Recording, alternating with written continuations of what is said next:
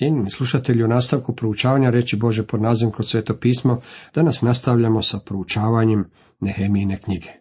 Ponovo se osvrćemo na treće poglavlje. Došli smo do smetlišna vrata. Smetlišna vrata popravljao je Malkija sin Rekabov, glavar Bethakeremskog okruga sa svojim sinovima. Učvrstili su krila, stožere i prijevornice. Ovo su važna vrata za zdravlje grada, ali o njima nije rečeno baš previše. Danas smelišna vrata vode k zidu plaća u Jeruzalemu, ali su u Nehemijino vrijeme bile smještena na jugozapadnoj strani gore Sion. Smetlišna vrata bila su mjesto kroz koje se iznosilo smeće. U drugoj Korinčanima 7.1 Pavao kaže, imajući dakle ta obećanja, očistimo se ljubljeni od svake pljavštine tijela i duha, usavršujući svetost u strahu gospodinovu. Pavao se tom temom kršćanskog života bavio kao i sa svakom drugom. Vi i ja moramo prepoznati potrebu priznavanja naših grijeha Bogu. Iskreno priznavanje grijeha je način na koji iznosimo smeće. Ako priznajemo grijehe svoje, vjeran je on i pravedan, oprostit će nam grijehe i očistiti nas od svake nepravednosti. Prva Ivanova 1.9 Dalje, govori o izvorska vrata. Izvorska vrata popravljao je Šalom, sin Kol Hozeov, glavar nad Mispanskim okrugom. Zagradio ih je, pokrio ih, utvrdio vrat na krila, stožere i prijevore. On je popravio zid kod ribnjaka Šiloaha koji se proteže od kraljevskog vrta do stepenica što silaze iz Davidova grada. Vjerujem da se izvorska vrata odnose na ono na što je naš gospodin mislio kada je ženi na zdencu rekao, ali tko pio od vode koju ću mu ja dati, neće ožednjeti nikada, već će voda koju ću mu dati postati u njemu izvorom vode što struje u život vječni. Za blagdan sjenica Krist je ustao i rekao, tko vjeruje ume, kako veli pismo, i iz njegove će utrobe poteći rijeke žive vode. U sljedećem stihu Ivan objašnjava ovu Isusovu izjavu, a to je rekao za duha kojega su imali primiti oni što vjeruju u njega, jer duh sveti još ne bjaše dan, jer Isus još nije bio proslavljen. U Rimljanima 8.9 Pavao je rekao, ali vi niste u tijelu, nego u duhu. Ako duh Boži doista prebiva u vama, a nema li tko duha Kristova, taj nije njegov. Izvorska vrata uče nas, dakle činjenici da u svakome vjerniku prebiva Boži duh, te da mu je potrebno ispunjavanje Božim duhom. Kada je vjernik ispunjen duhom, on je ne samo zdenac, već i izvor žive vode koja vri da postane blagoslovom ostalim ljudima. Svatko od nas trebao bi biti blagoslov ostalima oko sebe u ovome vremenu u kojem živimo. Vodena vrata. Čitajući kroz ovo poglavlje dolazimo do sedmih vrata sve do vodenih vrata u smjeru istoka i sve do pred uzdignutu kulu. Vodena vrata bila su vrata kroz koja se u grad unosila voda.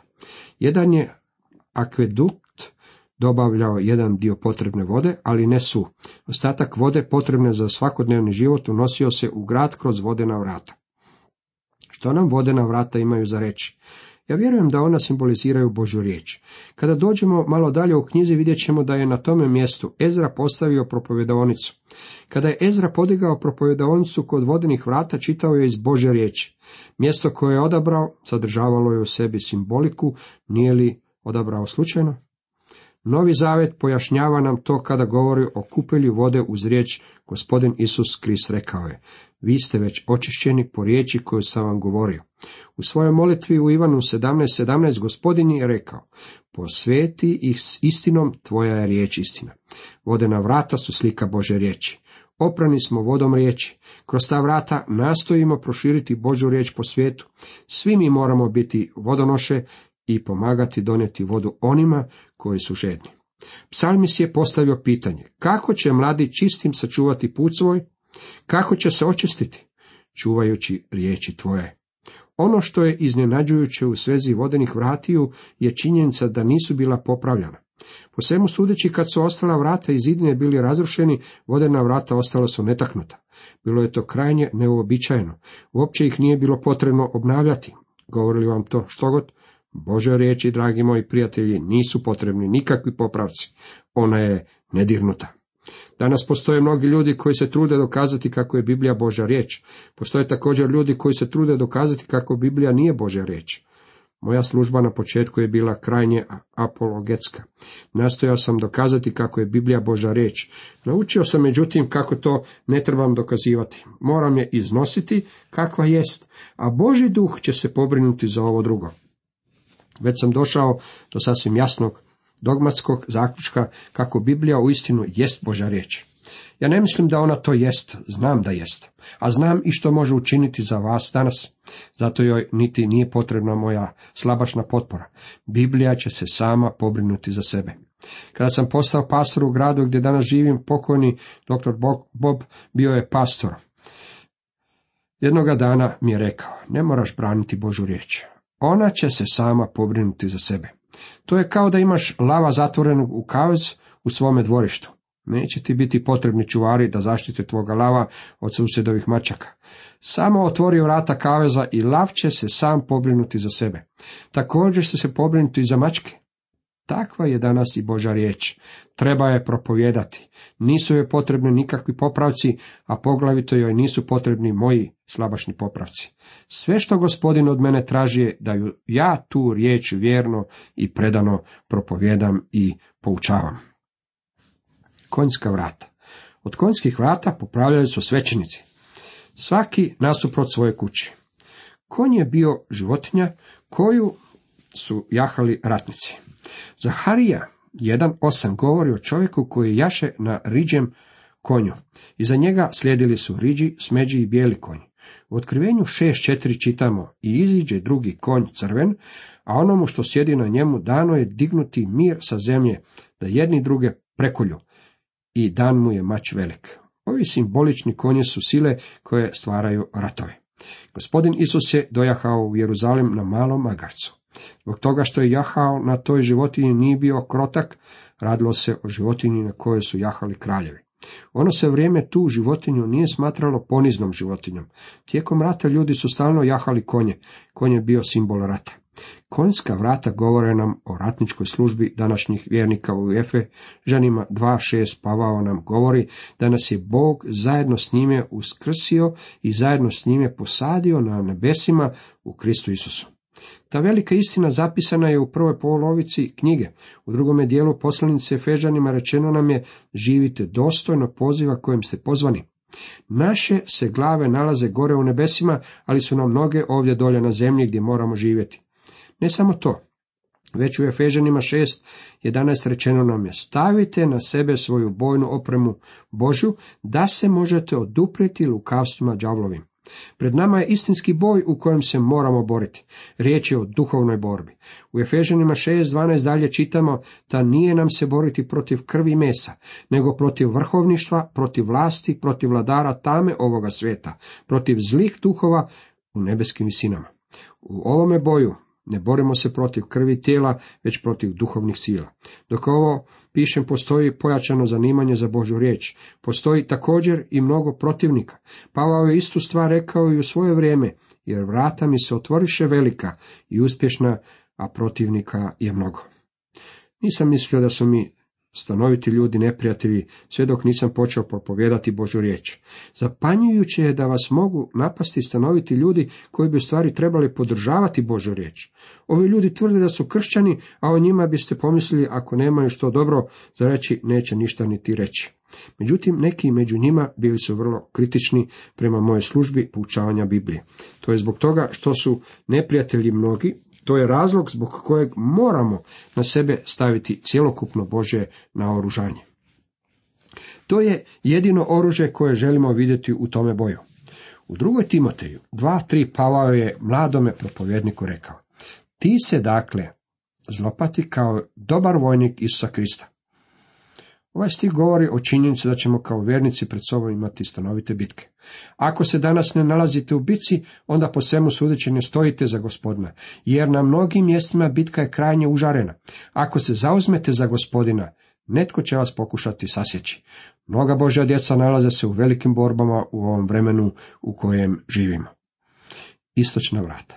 Za njima je Sadok sin Imerov popravljao nasoprot svoje kući, za njim je popravljao Šemaja, sin Šekanijin, čuvar istočnih vrata. Sljedeća vrata do kojih stižemo su istočna vrata, vrata koja nas ispunjavaju iščekivanjem. Očito ova su se vrata nalazila na istočnoj strani grada. Bila su to prva vrata koja su se otvarala ujutro. Istočna vrata su u vreme, suvremenom Jeruzalemu zapečačena. Postoje ljudi koji jednostavno misle da su to vrata kroz koja će doći gospodin Isus kada se vrati na zemlju. Možda će to i učiniti, ali nam pismo ne govori o tome. Biblija nam govori da će ući kroz zlatna vrata koja nisu u gradskim zidinama, već se nalaze u hramu. Iako su istočna vrata danas zapečačena, bila su to prva vrata koja su se svakog jutra otvarala jer su bila okrenuta prema izlazećem suncu.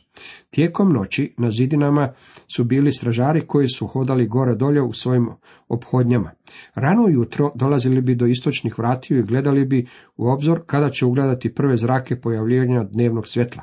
Po svemu sudeći možda se u gradu tijekom noći netko uznemirio zbog straha kako bi se u mraku negdje mogao skrivati neprijatelj pa nisu mogli spavati.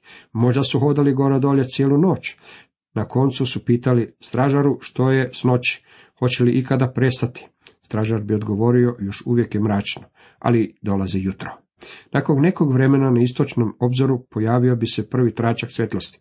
Na koncu stražar je dao znak i rekao, svjetlo je, mogu vidjeti da nema nikakvog neprijatelja i sunce izlazi. U gradu se samo osjetio uzdah olakšanja. Mi kao vjernici trebali bismo biti okupljeni kod istočnih vratiju, jer se na obzoru pojavljuje tračak svjetlosti. Sunce možda još dugo neće izići, međutim prije nego što se sunce pokaže, pojavit će se svjetla jutarnja zvijezda, jer će sam gospodin sa zapovjedničkim zovom, s glasom arkanđela i strubljom Božjom sići s neba i najprije će uskrsnuti umrli u Kristu, a potom ćemo mi živi, prostali zajedno s njima, biti uzneseni u oblacima u susret gospodinu, u zraku i tako ćemo uvijek biti s gospodinom. Ovaj događaj nazivamo uznesenjem crkve. Uzneseni je prijevod grčke riječi harpazo, a jedan od sinonima je riječ uznesenje. Kada netko kaže da Biblija ne govori o uznesenju, onda u stvari raspravlja o semantici.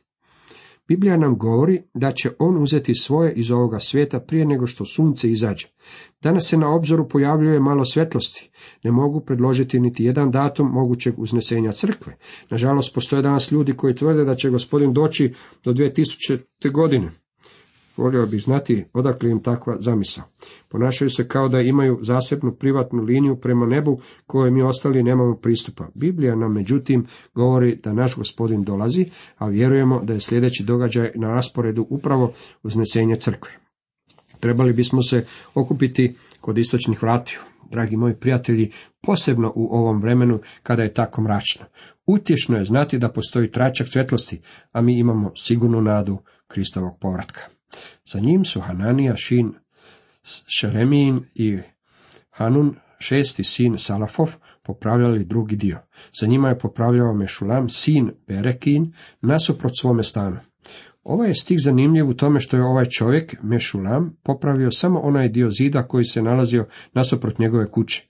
Dragi moji prijatelji, možda nećete biti u mogućnosti svjedočiti čitavome svijetu. Možda nećete biti u mogućnosti dohvatiti cijelo susjedstvo, međutim moći ćete dohvatiti svoju obitelj. Svojoj obitelji možete dati Božu riječ. Predivno je imati spašenu obitelj, a vaša je odgovornost donijeti im Božu riječ. Jedan mi je čovjek rekao o svojoj obitelji, mislim da bi se trebao potruditi da budu spašeni. Ne slažem se s tim, njegov je posao povrnu se da čuju evanđelje, tada je njihova odluka između njih i gospodina. Mešulam je popravljao nasuprot svome stanu. Po svemu sudeći to je bilo sve što je Bog od njega očekivao da učini, pa je to zabilježio u svojoj riječi. Nadgledička vrata. Za njim je Malkija Zlata popravljao sve do prebivališta netinaca i trgovaca, nasuprot nadgledničkim vratima do gornje dvorane na zidnom kruništu. Što znači vrata Mipkhad, nadglednička? Mipkhad znači pregled ili matični popis. Kada bi stranac dolazio u Jeruzalem, trebao imati vizu, ne poput onih kakvi imamo danas, već je trebao proći kroz ova vrata i upisati se. Bila su to također i vrata pregleda, kada je vojska bila u boju i kada bi se vraćali, prolazili bi kroz ova vrata. Ovdje je David pregledavao svoje vojnike kada su se vraćali iz bitaka, kako ih je samo ljubio i koliko su oni ljubili njega. Većina njih rado bi položila svoj život za njega. Kada su prolazili kroz ovaj luk, David je bio ondje kako bi zahvalio svojim borcima prekaljenim u bitkama na njihovoj nesobičnoj odanosti i odvažnosti. Kao što smo vidjeli u prvoj Solunjanima, četiri u vrijeme uznesenja crkve bit ćemo podignuti sa zemlje kako bi se susreli sa gospodinom u zraku. Neki ljudi govore, bit će to predivno i bit će, međutim, jeste li znali da ćemo se nakon uznesenja crkve svi pojaviti pred Kristovim sudištem? Jer nam se svima valja pojaviti pred sudišem Kristovim da svaki primi što je u tijelu zaradio prema onome što je učinio, bilo dobro ili zlo. Druga Korinčanima 50. To nije onaj isti sud koji će biti pred velikim bijelim prijestoljem, a o kojem je riječ u otkrivenju 20. Pred Kristovim sudištem bit će nazočni samo vjernici, jer na tome suđenju neće se govoriti o kazni, već o nagradi. Vjernici će primiti nagrade za ono što su učinili dok su bili u tijelu. Ako niste spašeni, nećete doći pred Kristovo sudište. Bićete nagrađeni prema onome što ste učinili, bilo to dobro ili zlo. Pavao je na temelju toga rekao, poznavajući dakle strah gospodnji, uvjeravamo ljude. Pavao je drugim rečima rekao, želim biti zaposlen, jer ću morati dati podnesak o tome jesam li radio osam sati dnevno ili sam gospodinu dao 60 minuta svakog sata. 24 sata svakoga dana i 7 dana svakoga tjedna. Pod zakonom židovi su Bogu davali svega jedan dan u tjednu. Ali je naš gospodin rekao da bez obzira što činimo, moramo to činiti kao da njemu činimo. Njemu nije bitno peremo li suđe ili kopamo kanale. Netko je rekao kanale možeš kopati tako ravno i predano da čak i Bogu može poslužiti i da ih on može pogledati. A on će ih i pogledati. Jednoga dana, dragi moji prijatelji, pomno će razmotriti način na koji ste živjeli ovdje dolje na zemlji. To je slika nadgledničkih vratiju. David je poznavao svoje ljude koji su bili prekaljeni u bitkama i znao je što su učinili. Svako malo nekog od njih pozvao bi i strojao i rekao mu, imam za tebe nagradu. Pred sudištem Kristovim naći će se mnogo nepoznatih krčana, čije će ime biti prozvano i kojima će biti dana nagrada. Često mislimo da će najveće nagrade dobiti propovjednici, misionari, dužnosnici crkve i učitelji vjeronauka, ali ja mislim da će neke od najvećih nagrada otići nepoznatim svetima koji žive za Boga u ovome vremenu. Nadglednička vrata mogu biti uistinu predivna za vas i mene i k njima ćemo jednoga dana doći. Izgledi koji kod njih stoje otvoreni za nas trebali bi nas neizostavno natjerati da malo pomnije razmotrimo način na koji živimo za Krista. A zlatari su i trgovci popravljali između gornje dvorane na zidnom kruništu do ovčih vrata. Prošli smo kroz deset vrata i sada smo se vratili natrag k ovčim vratima. Prošli smo sve unaokolo oko jeruzalimskih zidina, te smo se sada našli na mjestu s kojeg smo i krenuli. Ako se prisjetite, ovča vrata simboliziraju Kristov križ. Započinjemo sa Kristovim križem i završavamo kod Kristovog križa.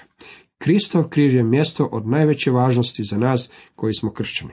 Dok stojimo tako kod ovčih vrati, volio bi vas ispričati i vam priču o pokojnom doktoru McKayu, velikom škotskom propovjedniku koji je održavao sastanke u Londonu. Nakon bogoslužja, neki mu je mladić pristupio i rekao, doktor McKay, htio bih na trenutak razgovarati s vama. Doktor McKay je odgovorio, moram se požuriti na vlak kako bi stigao u mjesto gdje sam ocijao, ali ako želiš, može sa mnom pješice do željezničke postaje. Dok su tako hodali, mladić je rekao, ono što govorite o pouzdavanju Krista nije mi jasno. Dr. McKay još je jednom prošao kroz plan spasenja, ali je mladić rekao, žao mi je, ali mislim da ne mogu reći da svačam to na spasonosan način. Čini se kao da to ne dopire do mene. Propovjednik je začuo kako dolazi njegov vlak, pa je upitao mladića ima li Bibliju. Rekao je, ne, nemam. Dr. McKay rekao je na to, evo ti moja Biblija, uzmi je, Otvori Izaju 53.6 i pročitaj taj stih. Kada dođeš do prve riječi, svi, sagni se i uči. Zatim kada dođeš do posljednje, svi ispravi se i ići će kako treba. Tako je mladić uzeo Bibliju, a doktor McKay požurio kako bi uhvatio svoj vlak. Mladić je tako stajao držeći u ruci Bibliju i bio je pomalo zbunjen. Otišao je do ulične svetiljke i otvorio je Zaiju 53.6. Što je rekao da učinim, rekao je da se kod prvog svi sagnem.